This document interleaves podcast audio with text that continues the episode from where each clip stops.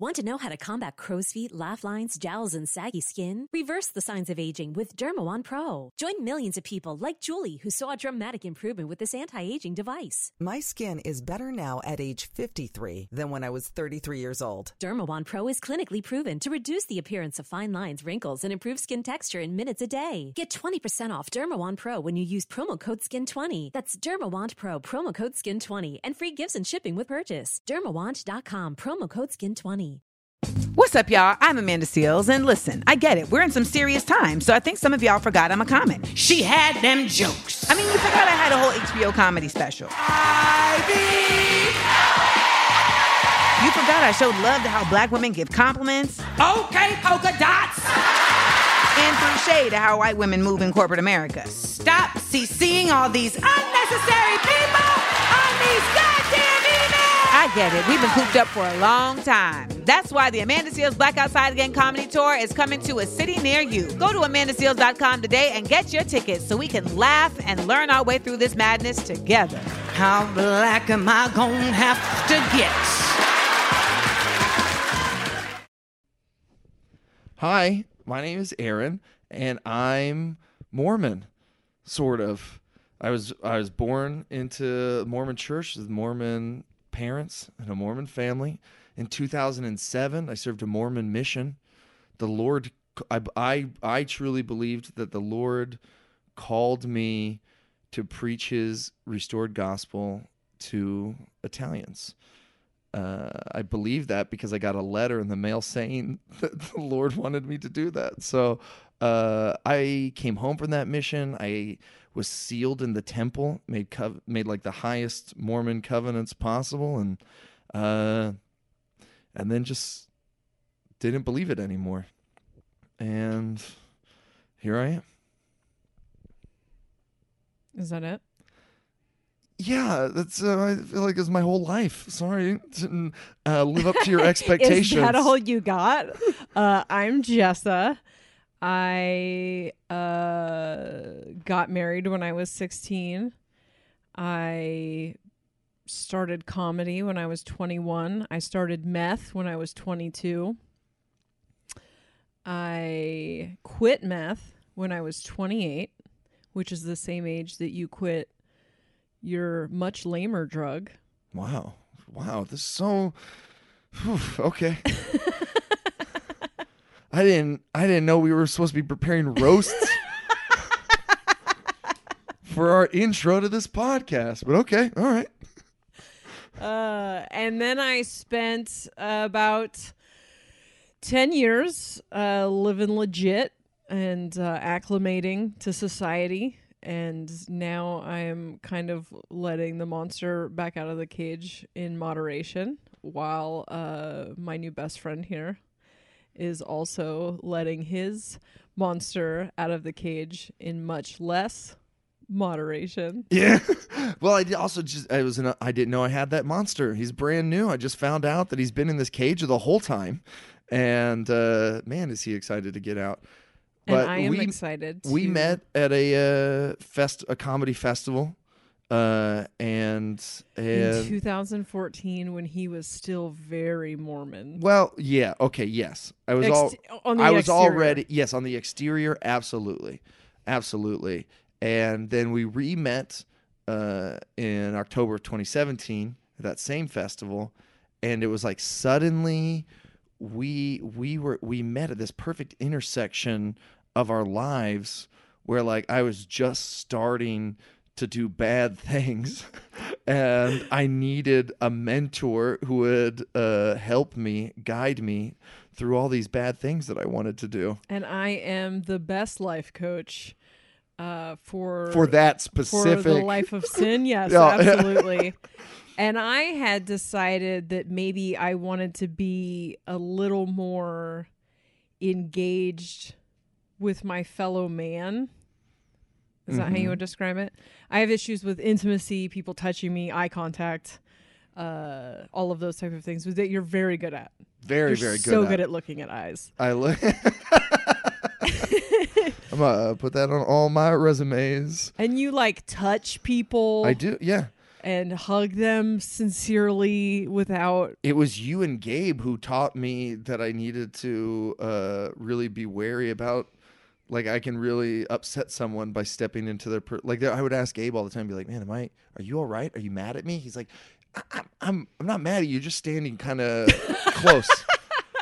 and I'm just like, I'm standing a foot away from him, and he was like, "Yeah, yeah," but like you just didn't announce that you were coming in that close, and so it's just been weird ever since then. And I'm like, okay, all right, but yeah, I'm help. You you feel similarly about people in your space. I do. I just don't know how to connect uh the I word, I guess. I just don't know how to I like the way that you connect to people so easily and I am allowing uh this new experience where you teach me um Yeah, how to be nice and stuff. how to be nice and stuff. Soon we'll have you knocking on doors of strangers, sharing the Learning good word with them. Anyway, so we met at this beautiful intersection uh, of our lives, and I don't know, it's been weird, crazy magic ever since.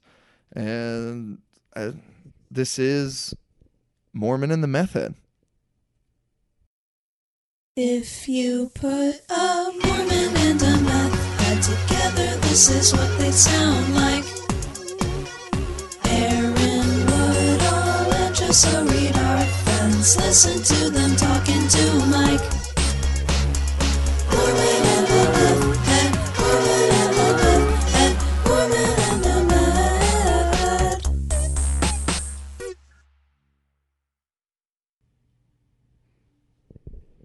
I just didn't like the name. Mormon and the Meth Head. But it was genius. It I was- love it now. And when I tell people and they start laughing or they like, "Oh my god." Now I feel stupid, but it's it's meth head. It's um you. D- you hate you hate the term meth head. You And like not- tweaker. yeah. You like tweaker better. Yeah, well it's just like meth head is like someone who's never actually encountered someone on meth calls them that. Cuz I tried to tell someone I didn't like the word meth head and they were like, "Well, it is derogatory." And I'm like, "No, you don't know." no, that's not. I don't know if you guys have met any meth heads, but uh, not exactly a proud people. We don't. Uh, we're not really concerned with the terms that you use for us. We- Whoa, whoa, whoa, whoa, whoa, whoa, whoa! That's our word. methamphetamine American. You you didn't like it because I came up with it. That was Uh, yeah, that's that's probably part of it. And then I was like, maybe if I wait long enough, he'll think it was my idea. Um, no, and now I love it. and you love it because It just Mormon and the meth head. It well, first of all, there that's what the like. That's just what the podcast. Is. It's what the podcast is, and it's what we are. Mhm. and, and it's it's- alliterated. Who doesn't like alliteration? Yeah. Uh, you do. Does that mean because it's both M's? Um, hold on. Can we pause this while I Google uh, alliteration? Okay, so I didn't. You were like, I'm not alliterated. I know how to read. Fuck you, man. uh, no, but you started telling people. More, you were like, I think we're gonna start this podcast called Mormon and the Meth Head, and every single person you told was like, They immediately start laughing. I don't even tell them what it's. And then I'm like, no, no, listen, listen. We're going to, like, I got clean at 28 and he got clean from Mormonism at 20. Like, we both, uh, a decade apart. Yeah. But So a lot of people when they when I tell them about my best friend Jessa are very they're like, You guys, you two, you guys get along, you're best friends. And one day you and I sat down and wrote out all these similarities between us. yeah. Because we do seem on the surface very different. But yeah, it started at 28. Started Yeah. at 28 when we were both we both left uh, this weird sort of uh, community that we had been a part Yeah. of. No, This- it's like uh okay, so 28 uh for me I got clean and I got clean a few weeks before my 28th birthday and then that entire year was just about I had been living outside of society for 6 years. Uh, which kind of you're living outside of society. I am absolutely, and Mormons talk. Mormons are proud of that. We say Uh, we live. We are in the world, but not of, Of the, the world. world. In the world, but not of the world. So yeah, we lived outside of mainstream society, absolutely. And then even bigger than that was when I, I did a Mormon mission, and for two years, two two whole years, I didn't see my family. I had two phone calls home a year. Uh, I wasn't. I didn't have access to the internet. I didn't watch movies, listen to music, or television, anything. I was completely cut off. All I did was talk to Italian people about Jesus. Was it? So I was cut off, um, but from different parts. Than well, a lot of those overlap because there's I didn't see any movies during that time. But that's you were was cut off high. from the part of society that had showers and uh, driver's licenses. So my first year, I had to get my driver's license back. I had to pay a your bunch first of year your first year clean clean. Um, first was like just two months of sleeping and nightmares because that's how you come down off of meth. really Yeah, these like really. Um, have you ever had the dream where you're like falling from the ceiling? Uh, where you like wait, yeah, yeah you like jerk. Uh-huh. um, it's that, and it's uh like real ominous nightmares. i was just telling you about a dream where i was falling and falling and falling and then i hit the ground and was like fine or whatever yeah, yeah. and i was like, that. in the dream i was like i'm supposed to wake up before this part Yeah. or die and instead i'm indestructible i guess Uh, I gave um yeah, because like your body has to. I think you deplete all of uh, a bunch of shit that's good. What's that shit called that makes you feel good? endorphins Endorphins. You deplete all that. They say that uh, love so- connection to human beings. They say that it takes a full year to feel happiness after you get clean. really That was not my experience. I'm pretty happy all the time. Whoa, no, I actually would love to compare that to my it was leaving leaving Mormonism was rough and hard. Really? No one I mean uh, all right, people have different experiences. I should only speak to my own. But I do think that I know several people that I mean uh, I think Mormons, Mormons, and this is where they get kind of culty.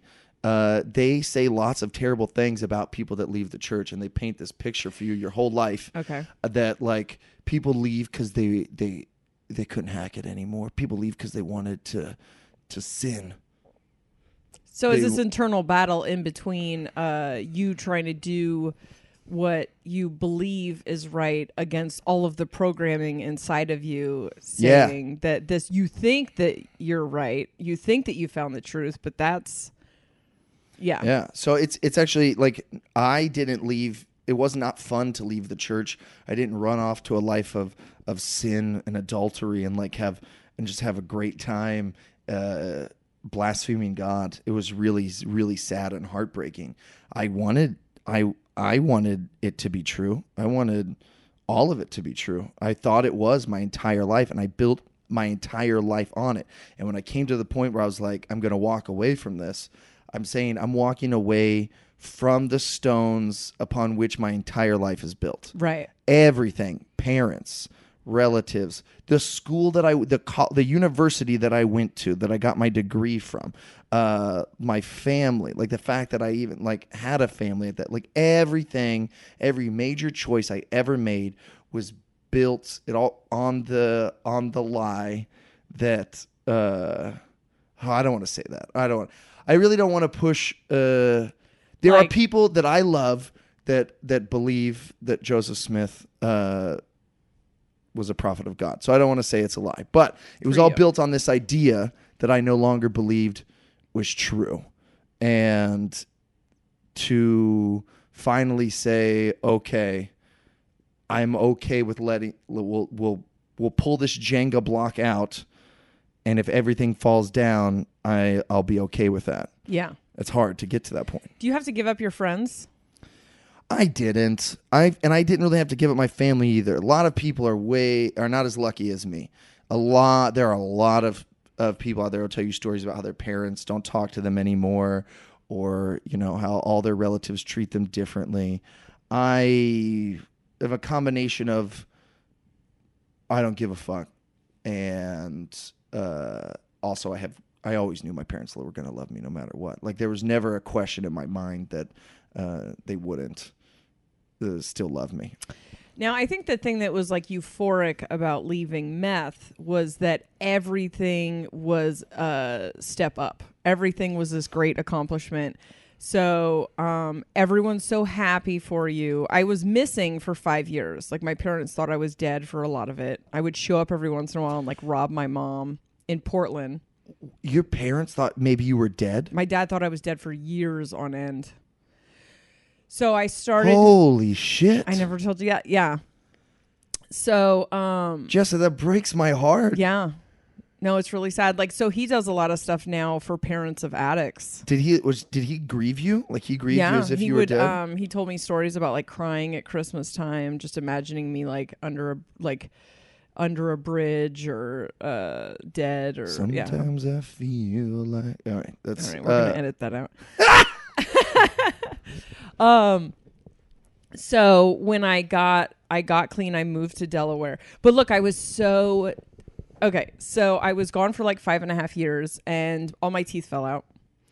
And I came up with this idea for stealing someone's identity to get dentures, which is like not one of my better ideas. And I don't think it's that bad.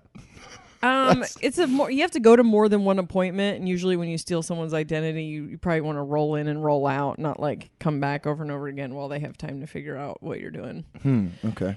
So I pitched this idea to my mom, and this is it. Like i I'm already starting to get bored. I think with the lifestyle, and I'm not, and I'm not, like not shooting up anymore. And I'm kind of like, like in hindsight, I see that I'm kind of starting to like I- creep out. I love your. So you're the only like uh, recovered addict that I've ever heard tell like this version. Everyone else is like, I wanted it so bad, and I hit rock bottom, and I just I couldn't. My body couldn't take it anymore. I was about to, like my my kids were gonna die or something. I had to change, and Jess was like, I just got kind of bored with meth. It Uh, really, it it just really wasn't was. doing it, it for me anymore. absolutely uh never heard anyone else tell their experience like this because i wa like i was so far past bottom i was shooting up then i was shooting up in my neck because i didn't have any veins left and people would like accidentally shoot it into my artery which would like just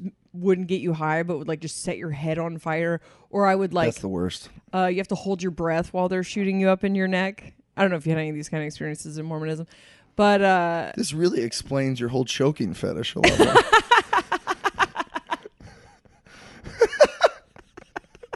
Once you, you had to hold your breath while they shot this euphoric uh, drug, and your whole uh, yeah yeah yeah. Yeah, I hadn't really connected that, but uh, You're welcome. yeah, unless I was sh- shooting up meth in my neck at twenty. So then, uh, then then they would like miss sometimes, and I would like you would end up with this big swollen like infection on your neck, and then I figured out that you could put wet tobacco on it, and it would pull the poison out. Like I just was, I've always been so industrious.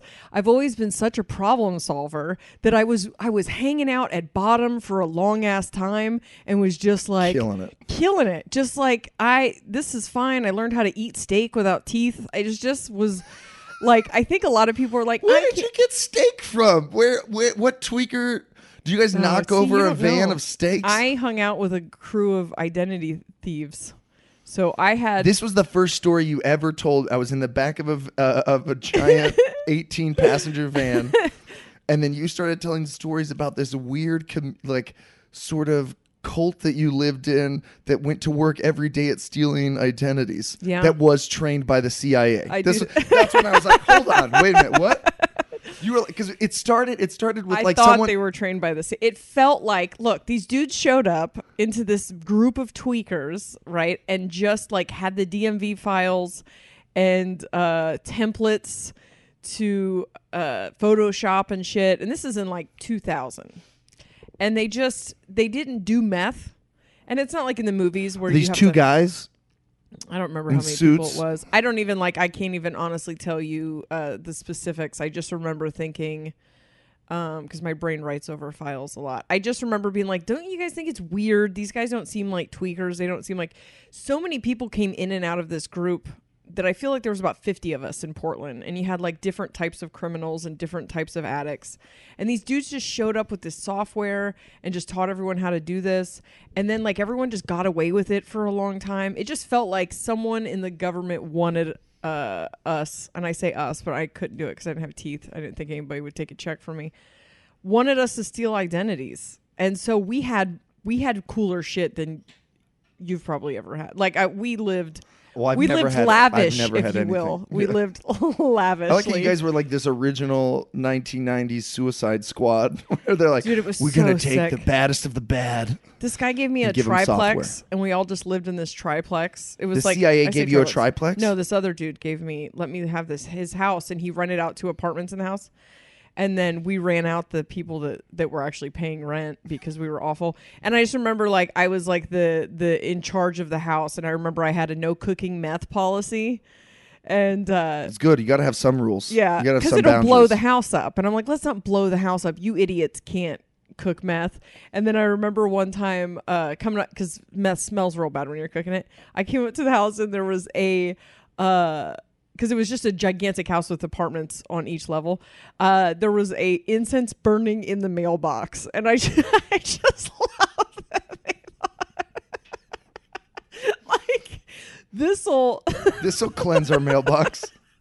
I just want to bring. I just want to scare away all the collection bills that are coming, and only call in cash from my this grandma. isn't even remotely suspicious that we just have an incense burning in the mailbox to cover up the smell of us cooking meth. Anyway, I like how some people like they would put a candle in the window as a secret sign to other, Yeah. you know, and you're just like they're like look for the mailbox with incense burning, and that's how you'll know. and I just felt like I was so smart. I was like, "Oh, nice try." I know you guys are cooking meth, and they're like, "How did you know?" And I'm like, "Cause you're burning incense outside of the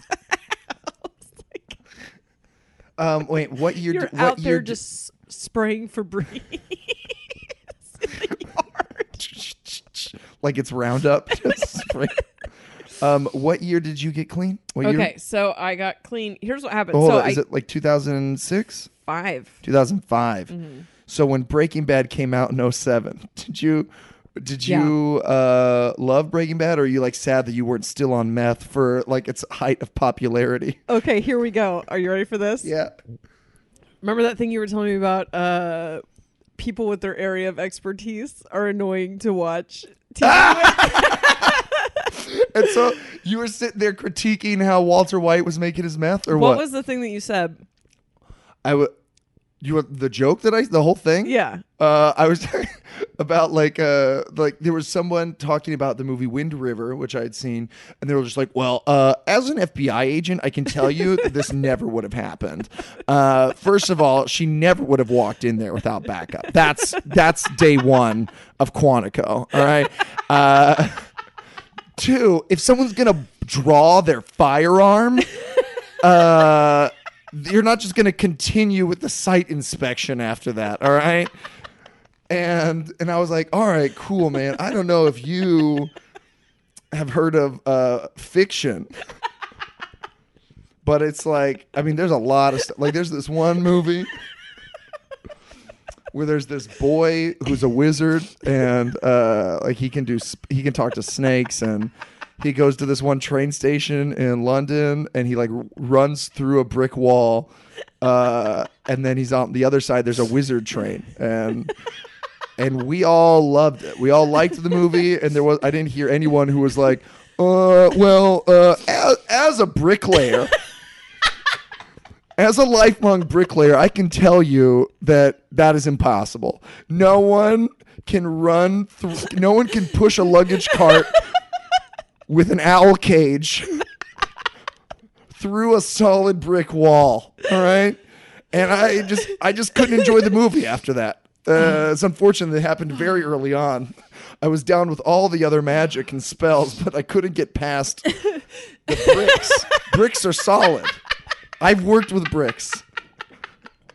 They are solid objects. You would have to be so small or vibrating the molecules of your body at such a speed to, in order to pass through. It's just it's just crazy. Okay, I did that, but with Brittany. uh, so my husband uh, also, I did meth with him. And so for the whole first season, I just wanted to like break down how this isn't like how it would go for us. And finally he was like, "Yeah, you're going to have to shut the fuck up. it's a show." And then it became obvious like that the show was about something other than It wasn't a documentary about meth. It was. Uh, I do that shit to him all the time though cuz there's a lot of like uh, all right, but what were your problem? Were your problems with like how like Jesse and other tweakers were portrayed, or were your problems with with Walter's chemistry, or the, Uh, the chemistry. I wanted to understand if that was uh, possible and real. Uh, the the interactions crying? with uh, yeah, I am I crying. had you that cry. fucking bricks are solid. bricks are solid, man? Um, this is just gonna be mostly me cackling. I think, like every podcast I'm on. Good. Makes me feel good about myself. Yeah, that's nice for you. 5 p.m. emails from your boss, surprise visits from in laws, missing soccer cleats. Lucky California knows it's easy to get thrown off schedule. Let us help you out with home delivery powered by Instacart. You can get groceries delivered in as fast as one hour, including fresh produce and fresh baked bakery items. Right now, you can save $10 when you spend $50 using promo code LUCKYCA10. Place your order at shop.luckysupermarkets.com. Lucky California, the golden state of eating. So I the year that I get clean, I go and I um this will also just be me trying to segue back to the story I was telling before we went on 10 tangents. Like every podcast. Uh, so I, I my dad, my mom contacts my dad who I hadn't talked to in years. Cuz my dad lives in Delaware, my mom lives in And Portland thinks you're where I dead. live. Yeah. And she says, uh, "Hey, so our daughter has this plan to steal teeth basically like uh can we um uh, we need to do something about that. And my dad's like, I will pay for her to get dentures. I am 27, I think, at this point. We'll pay for her to get dentures, but she's got to come out and visit me. So I got the first, the top. Aw. And then I went out to visit him at Christmas time. And I had to do all my. So here's the thing about leaving society is that I um, started using in 99 Okay. and got clean in 2000 like the month it went from 2004 to 2005 so uh, 9-11 had happened. Mm-hmm. and i had spent my whole life flying on airplanes because my parents uh, lived on opposite coasts my whole life. Broken home. um, yes. Uh, among other things. And but i hadn't flown since 9-11 happened. So i roll up to the airport. I had missed my flight. I roll because because i was having a fake id with my real information printed and the printer wasn't working i still have this fake id hmm. so i missed my flight so i walk in there i have missed my flight I give them my fake ID, which would never work now because they have that blue light thing. They would have known it was fake. It was my all my real information. So they have my fake ID. I look down and realize that I have a meth pipe sticking out of my bra.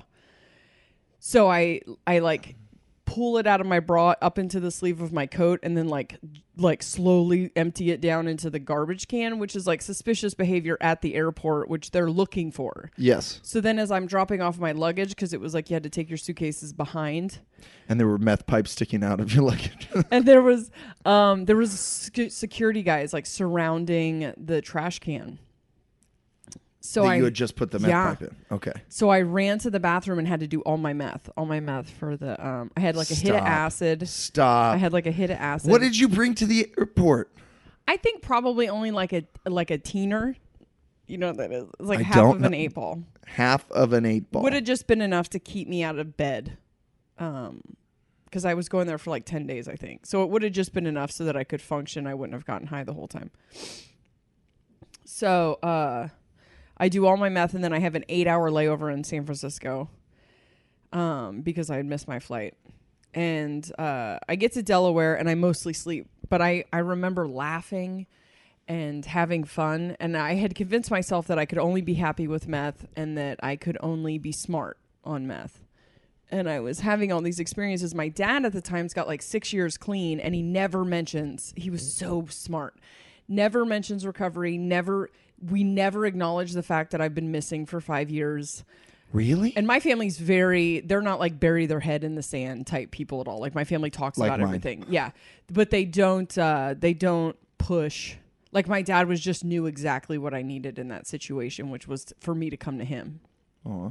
So wait, did he when he when you showed up and he thought and you'd been he hasn't seen you in Oh. five years? Here's what happened. Does he cry? Does he? Is it so this I prodigal show daughter? up and I still don't understand how airports work anymore. So my whole life, my dad walked me to the. Uh, I've been flying back and forth since I was like 5 Mm-hmm. and He walked you to the gate? He walked me to the gate, but it's the new world, and you can't go to the gate. So I come off the plane, and my dad's not there, and I'm like, "Oh, he was late," and I lay down and go to sleep, and I sleep at the gate because I ran out of meth, and I sleep at the gate for like two hours, and then finally my dad, who's on the other side of security, who's already called and confirmed that I was on the plane, is like, "Okay, so here's the thing: my daughter, who looks like a complete hobo, by the way, uh, my daughter doesn't hasn't flown since 9-11 and doesn't know that uh, i'm not going to meet her at the gate and finally had to send someone to come get me He knew that was what was up. Well after he'd stood there for a couple hours and called the air, airline and found out that i was in fact on the airplane he was like oh yeah she's done a lot of drugs. So so my arrival was a little anticlimactic because he had uh, like was already super excited to pick me up the day before but i had missed my flight and then had that long layover. So um i get i have the 10 days there with them and on the last day i said you know this is the longest i've been sober in uh years. And he kind of started to get excited. It felt like he kind of started to get excited to talk about recovery. And or he said how do you feel about that? And i said i don't like i'm just feel like i'm happier than i thought i would be. And uh and then he no so meanwhile he gave me money to buy christmas presents the first day that i got there. And i immediately sent that to my boyfriend so that he could fedex me some dope. And then i circled the mailbox for days. And you know he just ripped me off. But Did you burn any incense? I did not i did not maybe that would have made the Your boyfriend come. didn't actually s- FedEx you anything? No, boyfriend, future husband, and father of my children. Did not send Did you not. any- He just uh, used that money to buy drugs to do with another girl. uh, so, I was involuntarily sober. At the end of that trip, as I was getting on the airplane, my dad said the words, What did you give to people on Christmas, by the way? Uh, "Nothing." And what does your dad I made them presents like I was five. Aw. I think my dad knew. Uh, so when I got to the airport at the end of that trip, my dad said, "Hey, if you get back there and things are stale, and you find out that your life's a little stale, you're this is you're welcome here." And had he said devastating or like any of these like words that everyone else used to describe the life that I li- I lived, I wouldn't it wouldn't have resonated at all. But when he said stale, that is the if you want me to exit a reality, uh, Call just point out to me that I've already done it, and I am like, get me out of here. So I get back, and my boyfriend had robbed my roommates, and he uh was your boyfriend, future husband, and future father of husband your children. father of my robbed- children. He's not. He wasn't uh, that. He's a. He's great now. He's he wasn't great back then. I love it. Like the couple that tweaks together. Yeah. Freak, freaks together. Uh, well, that too. So I get. Uh, I was back for about ten days. And was like, yeah, get me the fuck out of here. This is stale. This is definitely stale. I've done all this shit. There was pictures on the camera, the digital camera of him boning my arch enemy, and and uh, just drug drama and lying, and this is just stuff. I was like, I've done all this. I've done all this. The drugs. When I decided to quit smoking, I gave myself like a month of smoking and didn't get one good cigarette after that. Like I knew I was quitting on July 17th, and I wanted every sometimes you smoke a cigarette it just doesn't taste good and doesn't feel good you know and every single don't know. cigarette leading up to that was like shitty and that's how it became once i was like first considered the idea of getting sober till the time i actually got sober was just like ugh i hate all of this and then i just Hmm. got back on an airplane and went back to delaware and started my new life which included How was the airport the second time? uh, I was better at it, a little bit better at it. I had just gotten my bottom teeth done though, so uh, like so we had to get a new swollen. license printed. Yeah, this time I have teeth. I did still fly with the fake license the Yeah. second time. I didn't get a driver's license till I got to Delaware. I had to pay all kinds of restitution for driving while suspended the entire time I was on meth. Uh, I had to give up all my like, hold on, like, like, had you been like issued citations? You've been pulled yeah, over. like I would drive- just still be driving without a driver's Oh, license. it's not like it's not like you came in and they're like, "What have you been doing the last six years?" And you were like, yeah. "Not driving, taking a lot of buses." No, they were like tickets and tickets that hadn't been paid, and then I Okay, had to all get right. like some weird thing on my insurance. So my insurance was like five hundred bucks a month for the first couple years. Some like SR twenty two shit. I had uh, my first job in almost a decade. What was it? Uh, Quiznos. The first job, and I had rapidly gained like fifty pounds when I got sober. So I just remember like it was like fresh weight that I didn't know how to navigate. And uh, no, not Quiznos. I was a ugh. I was a server at a country club. And so going from like at completely outside of society to having to serve like rich, Rich people. ugh. Did you just think about stealing their identities all day long? Like, if I could just get yeah, I did actually. It was a long time before my brain stopped like noticing purses being left out and stuff. And I still stare at people's veins. at people's veins to Mhm. be like, people have like good veins. My brain is still like, God, you could get a needle in that so easy. is Mormonism like that? do you have no? Um, I can't think of a good comparison. no, I do.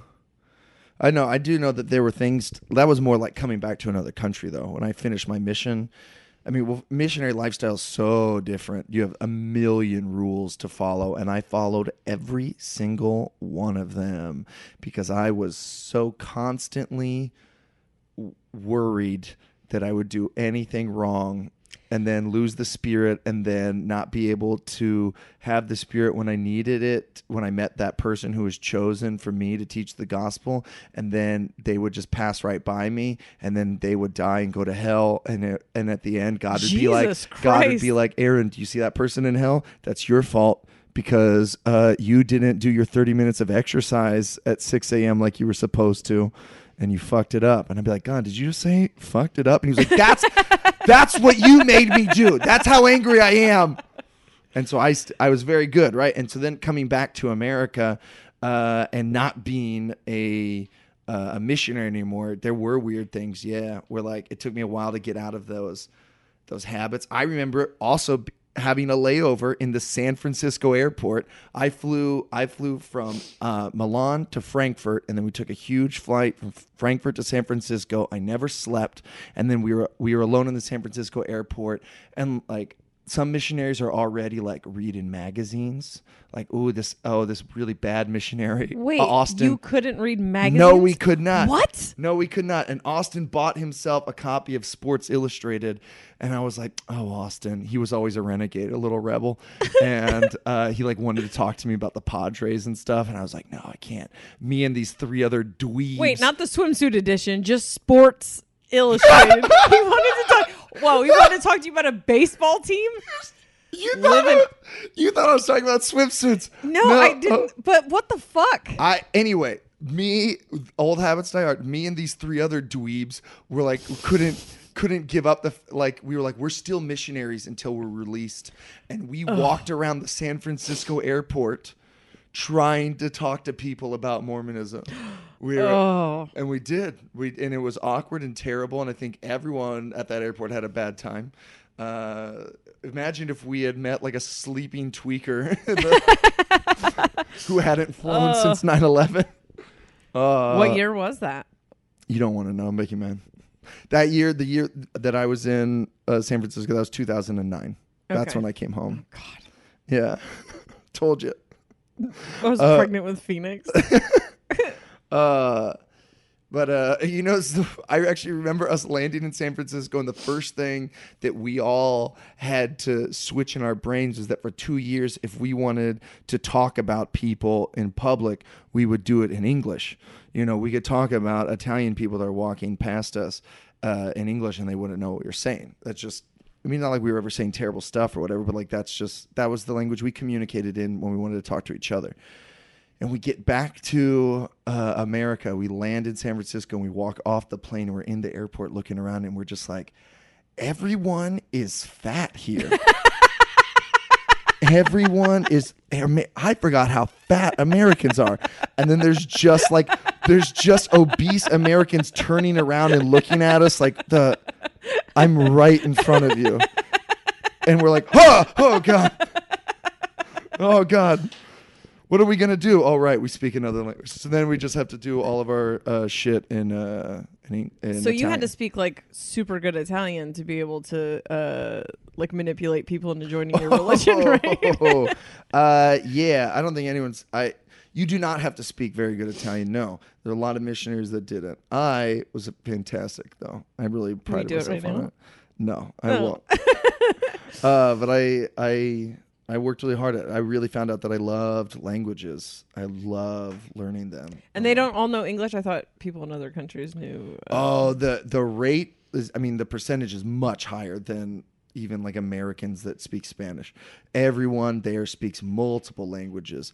Everyone there is going to speak other European languages, and most of them, yes, speak a little English. But that is a there's a there's not a enough huge to know difference. you're calling them. F- fat. yeah, yeah, you can just whisper sh- stuff about people. you Yeah. know. Huh. So I guess what uh my whole first year was about like putting uh, my monster into the cage. and mine's the opposite. And I feel like you took a little bit of a break in between leaving Mormonism and when you started letting your monster out of the cage. Correct. My monster was happily in his cage for a while after I. All right, so leaving Mormonism is not just. Uh, I hate. I'm like, listen, it's uh, it's a little bit more complicated than getting clean from uh, methamphetamines. Okay, it's a, it's not as simple as just getting dentures and moving home. I leaving Mormonism was a years long process for me. It took a very long time to finally accept that I didn't want to be there anymore. And it start the very first uh what's the opposite of a brick in the wall? Like the very first ch- uh chink in the armor was at the end of my mission was Prop 8 happening in California where it, for do you remember Prop 8? Yeah. When the, it was like they were voting on gay marriage in California and the Mormon church got involved and we were getting all this news from our friends back home. We had friends who were at BYU, and by we I mean other missionaries, and then we would talk about it. And I was like, we found out we had friends that were volunteering uh, in call centers after classes out on BYU campus, and then call so where they were calling California voters to urge them to vote no or yes, whichever one was the bad one. Yeah. They wanted that they wanted them to vote a certain way on it. And like they were telling us these experiences like this so great helping the Lord's work, you know. Cuz like and they're like bishops are getting up in church and encouraging all these young Mormons to go do their duty. And me at my most Mormon, this is peak Mormon, Aaron, the Mormon Aaron that will not miss exercise because he's afraid he might go to hell was like that feels r- wrong. The church doesn't get involved in politics. That's separate. There's a separation. Oh, okay. We've so the Mormonism. We've I, never gotten involved in politics. You are always like they like I remember like around elections and stuff people would be like uh, usually like our leaders would remind us that uh we don't have a political affiliation, but we believe really? but we believe in being active in our communities and so we encourage everyone to go out and vote. Like they would be like remember to vote everyone, but also remember the Lord doesn't care, like just vote how you want to vote. Like they would say something like Oh. this, right? And to know that our prophet was giving was like speaking out about this one particular state and that we were uh I didn't even know that we were spending money yet. I don't think I found that out until after I came home. But that was the very first thing where I was like this doesn't feel right. And then for years there are lots of little things that don't feel right. I went to BYU and they teach me all this stuff. You have to take a religion class every semester at BYU, but it was those religion classes that I started getting a lot of questions, a lot of doubts, because they would tell me stuff about times different different prophets, different oracles of God. You have to understand that we believe every prophet is the literal mouthpiece of God on the earth. And to find out that different prophets disagreed with each other on points of doctrine was like, what? is that like the Pope in Catholicism? Yeah, but we Mormons were like, oh yeah, the Pope I mean, of course they disagree. You know, like the you can tell you can tell how corrupted their church is because they they're Right. constantly changing doctrine. Luckily for us, we've never changed doctrine except for this time and that time and this time and that. You know, you you grow up and you start learning about all these instances that like don't add up with all the things that you were taught the whitewash version you were taught as a kid. And I think a lot of people find ways to reconcile that. And I mean, I certainly did for a while where you're just like, you know, men make mistakes. God does try to speak through these prophets, but sometimes their own biases make mistakes or whatever. Right. Or you know what? Uh, maybe this. I remember what my, I remember. I think it was my mom told me this when I when I was younger, like a teenager, and I had a question about uh, why blacks didn't get the priesthood, and until you know whatever date that was, seventy, uh, Yeah. whatever. And my mom was like, "Can you imagine all the persecution that our church faced?" which uh, we also talk about all the time. Uh, it's like we kept these mobs kept burning down our houses and forcing us to leave because our prophet was marrying 14 year old babysitters. and it's like let us let us exercise our religious freedom. But uh, she was like, "Can you imagine the persecution that we would have faced had we been allowing black people in our church since 1820? Uh, you know, like, can you imagine that? America wasn't ready for that. God had to wait until America was ready, and then He gave us the revelation in 71 or whatever. That was something that I, I, that I Yeah. believed. I, I was like, that makes sense. You know, God knows everything and God is perfect, but he's got to wait on us. He's got to wait on us to be ready to to hear this stuff, you know? It's like it's like when Moses wrote the 10 com- the or he didn't he wrote a few commandments, right, or whatever, and then he breaks them because they weren't ready. Yeah. And then he goes up and gets the 10 sucky ones and he's like this I'm not even going to tell you what the last tablet said. All right, but it was better. It was way better. It, because God because we weren't ready. So like I I believe all this stuff, but eventually there just becomes more and more and more. Mormons call this the shelf or ex-Mormons call this the shelf. When there's something that you don't understand that doesn't make sense, you put it on your shelf. You compartmentalize it and you just ignore it. You're like, "All right, oh, I don't understand this, but I'm not supposed to understand everything God understands. He'll explain it to me one day. I got to have faith. You put it on your shelf. And then ex Mormons talk about the day that their shelf breaks. When you've put so many things up on the shelf, it can't support it anymore. Oh, and shit. then you just, it just breaks and it, and then you're just, you crumble, you know, and then everything. And then there, I think people, you know, react differently to it.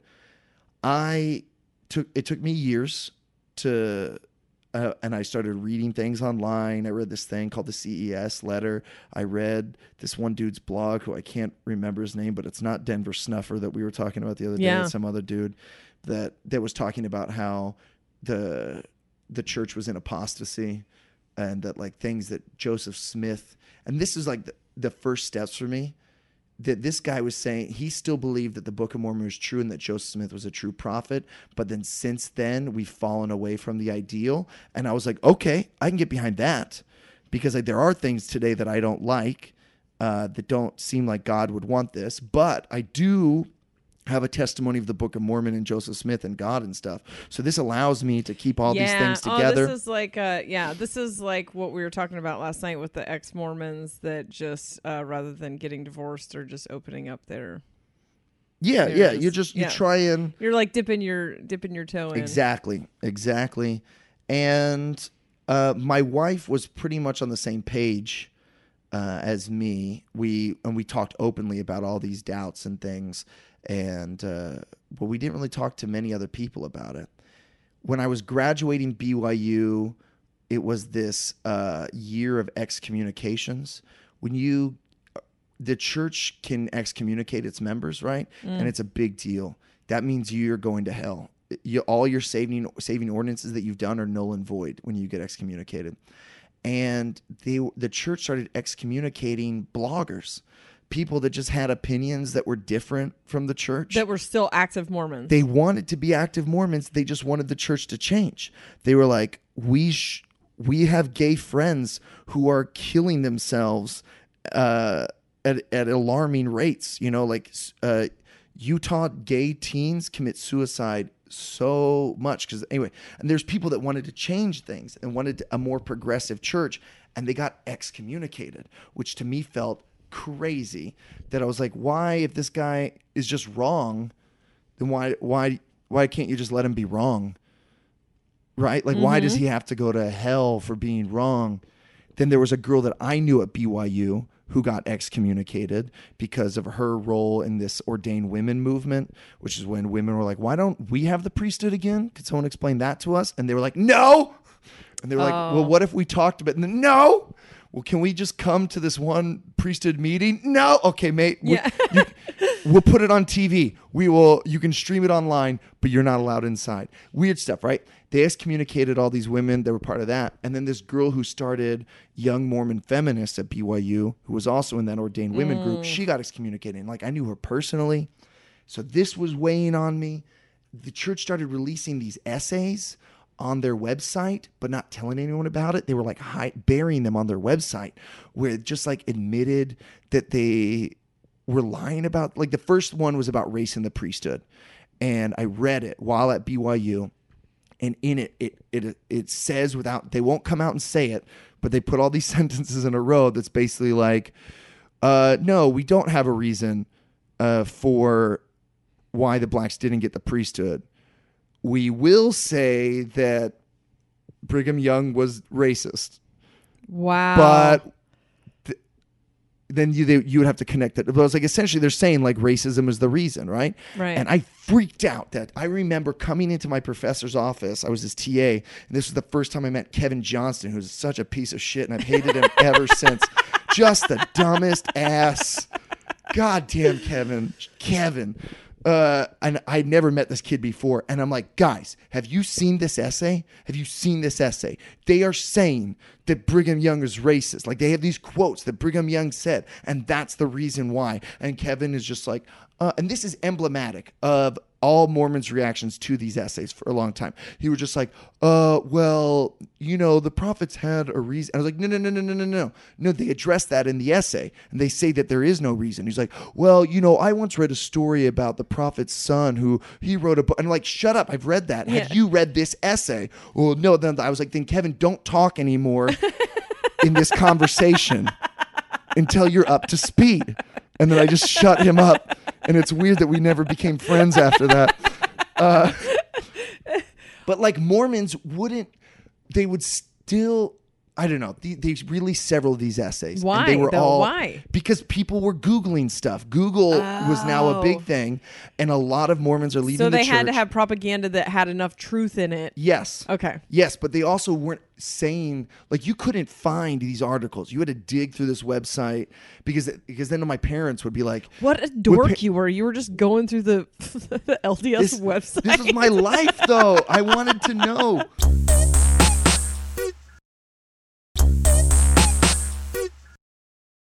Damn. All right, here was a big one. All right.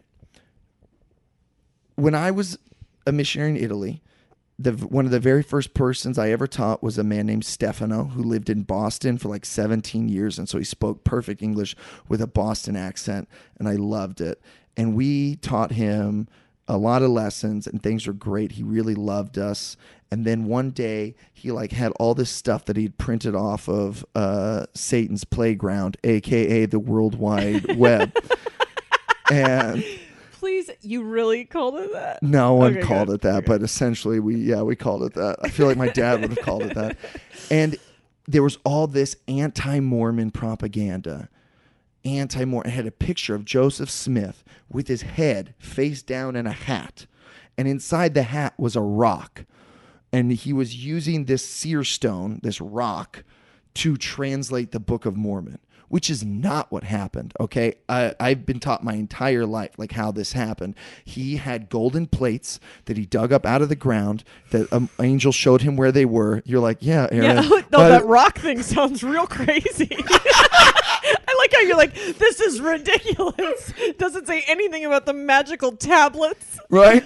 Anyway, and he sat there and he there was a curtain between him and Martin Harris or Oliver Cowdery or whoever it was, and he would read this Nephite language, and and the Holy Ghost would tell him what it meant in English, and he would tell, and then the other guy would write it down. That's how the Book of Mormon was written. So we told Stefano like, no, this isn't true. This is anti-Mormon stuff. This the devil hates our church. He wants to destroy it. So he inspires a lot of people to write lies about it. And then we he was like, I really want you guys to read this stuff. And me and Derek took this home to our apartment and we we put that picture of Joseph staring into the hat on a dartboard and we threw darts at it because we were so angry that we had lost Stefano to to Satan uh, because of these awful lies. Now, fast forward, I don't know how many years, the church releases an essay about the seer stone. You had which- never heard of the seer stone before, or did you know that it was a, a lie from Satan? I knew. All right, it's complicated, and I don't want to waste too much time getting into it. But I, I never, I knew without a doubt that this that he did not use a seer stone in a hat to translate the Book of Mormon until the Mormon Church was like, yeah, so Joseph he used this this seer stone in a hat uh, Oh to God. translate the Book of Mormon. Get this, Jessa, they have a picture in the article of the stone. Because they have the stone. They have they still have it. They have it in their archives or wherever their lockbox they keep they have this stone and they never talk about it. And in fact they told me my whole life that anyone else who talked about it was anti-mormon prop they just lied to me my whole life.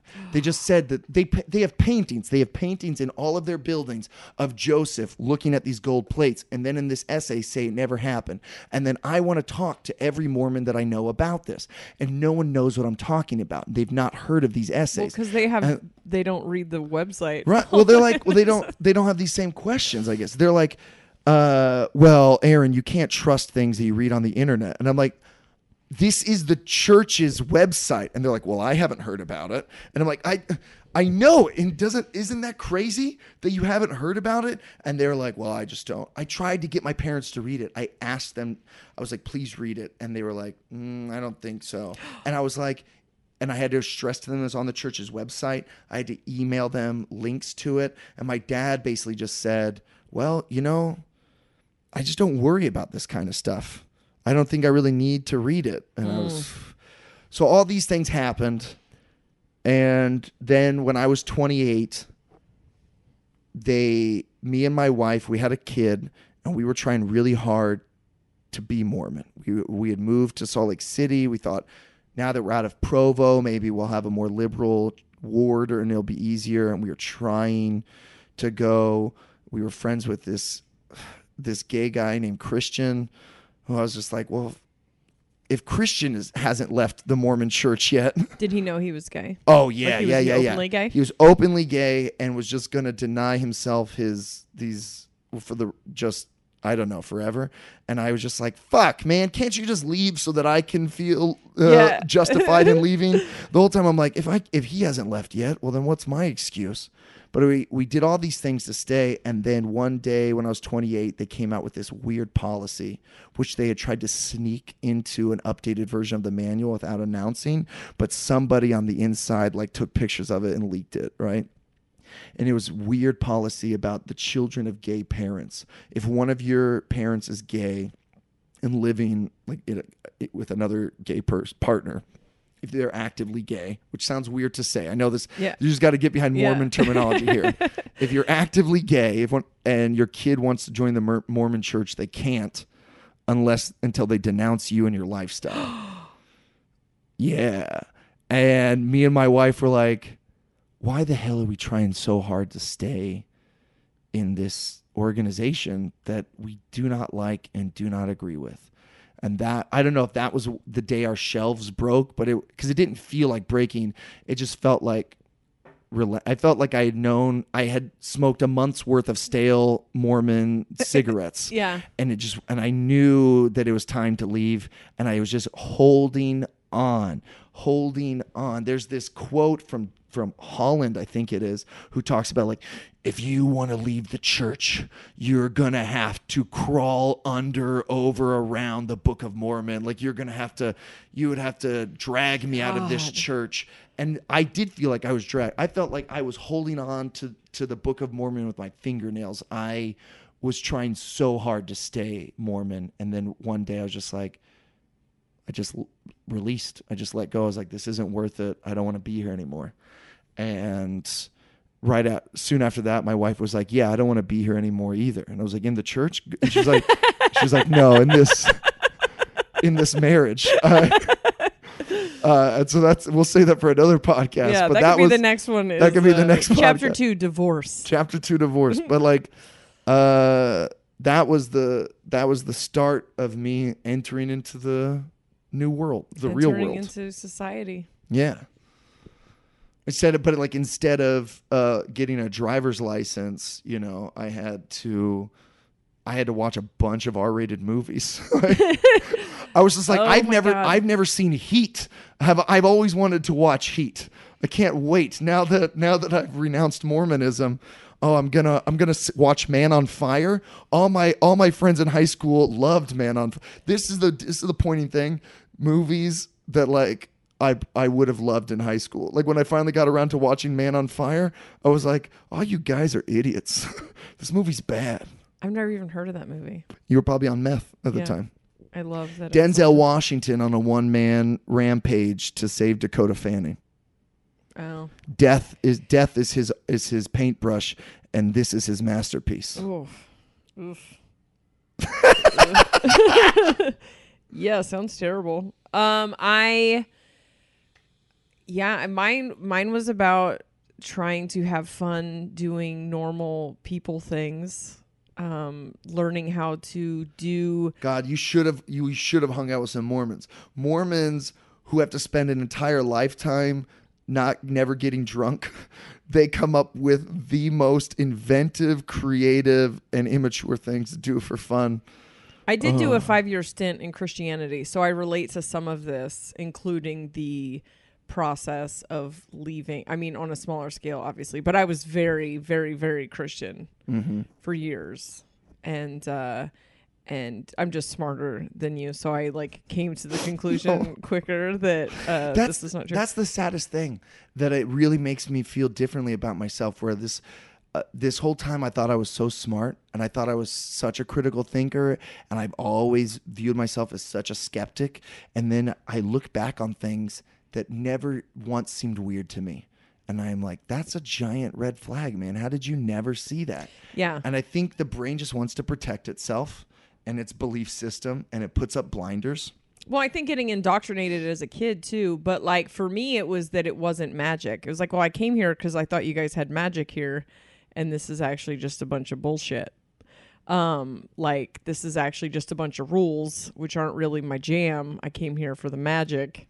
One day will you not today, but I need to I have one there's this one experience that I don't know what to do with because I was there and I it happened and it was it wasn't a miracle, but it was miraculous. It was magical. It was Yeah. a magical moment that at the time I felt was like was so I've see I'm even I'm hesitant to talk about it. I've never talked about it with anyone because it felt too sacred to share.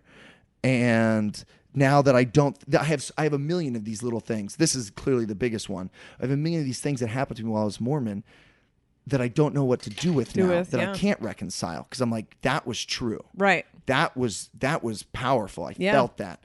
But it's not anymore. I don't know. No. Uh, yeah, I have theories But on it. I think we're out of time, but um, Yeah. yeah, we'll definitely get into. Uh, I think we should do a 28 part 2 because we nah, the every every other episode will be the part because the rest I wanted to be like here's the story of how I came out of this stuff. But yeah, like, because every do think other episode will be about that. Uh, yeah, because when I tell people about it, I'm like, so like my first year, I was learning how to like chew with dentures and like how to talk to normal people, and he was like, I was learning how to have fun without drinking a beer, and you were learning how to drink beer. Yeah, so I think, yeah, it'll be every other. Yeah. But man, did you have no idea the first the first times that I got like drunk or high and I realized that like I was still just me and like still totally in control of myself, just a little bit happier. I was like, "Oh my god." It's I mean, the idea that I had in my head about people who drank. I remember just feeling uncomfortable at friends' houses if their parents were drinking at dinner And I, yeah, man. I was just like, I can't believe they would drink in front of their children.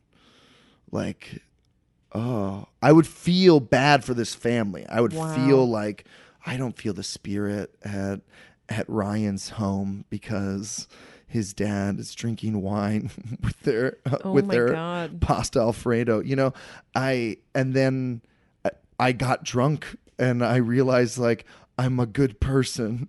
Like there's no I I believed that if you were drinking alcohol, you were under the control of that substance and that you were probably an awful dude. Well, I think that all the time because my husband and I are, are sober, so our kids just don't even know what alcohol is. And when I was their age, like my parents were having drunken, raging parties where dudes were getting creepy around me and stuff. I remember having to like lock my bedroom door because my uncle was getting weird. You know what I mean? Like I was so super exposed to drugs and alcohol. I I, took my first bong thought- hit when I was six. Is that? oh my god, you just look so like you were so sad for me. I was. I was oh really my god, he's crying. What the fuck? you the yeah. My mom justified my face it. like dropped. I was like, "Oh, you, your childhood wait minute, how did your mom justify?" that she didn't She was like, "She's probably not going to grow up to be No, a meth addict." that she didn't hold down the carb. You know, and like, bo- do they still have that? The hole on bongs, so that you're. Uh, It's called the carb. I think it was called a carb. Yeah. The little hole on the side. Wait yeah. So when you when you're taking a bong hit, you hold your finger down, right, so that all you're getting is the smoke from the that you're. Have you smoked out of a bong? No, a, a a pipe has a hole that I put my thumb on. Yeah. A bong just has this thing in it. Okay, well, just- so before it had the pull- okay, you didn't use to pull the bowl out. The bowl was just permanently in there, Oh my! God. And it had a hole on the back of it. And so then once you were done and you were ready to to suck oxygen in, you would take your I forgot the removable bowls came out when I still smoked weed. So you would oh. take your finger off and you would pull air through it. So she let me take a bong hit without putting her finger on the carb, just because I watched them smoke weed all the time. So I would ask about it. Uh, at one point, she was selling coke. So Ethan's about to turn five. Like, uh, when? Like, do you think I should? Like, do you think six was a good age? Well, now that your bong doesn't have a carb, I think probably seven. Oh man, I didn't take Oh, my dabs first. I didn't take my first bong hit till I was thirty. That's insane. I don't think I could do it now. I'd be too paranoid. All right, we're out of time. I think we're out of time. Uh, yeah. All right, guys. Thanks for being here for our first episode of Mormon and the Meth Head. Uh, Jess is gonna go chew on some icebreakers. She's gonna crunch into some icebreakers, and uh, we'll see you next time. If you put a Mormon and a meth head together, this is what they sound like. Woodall read our friends. Listen to them talking to Mike.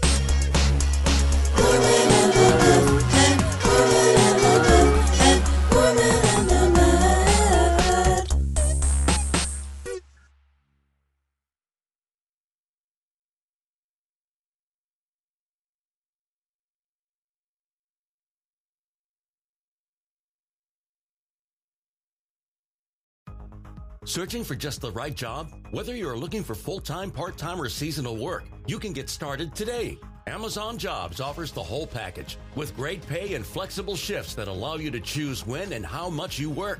Find a warehouse close to home and discover the role that works for you. To get your application started for an hourly job, go to amazon.com slash apply. That's amazon.com slash apply. Amazon is proud to be an equal opportunity employer.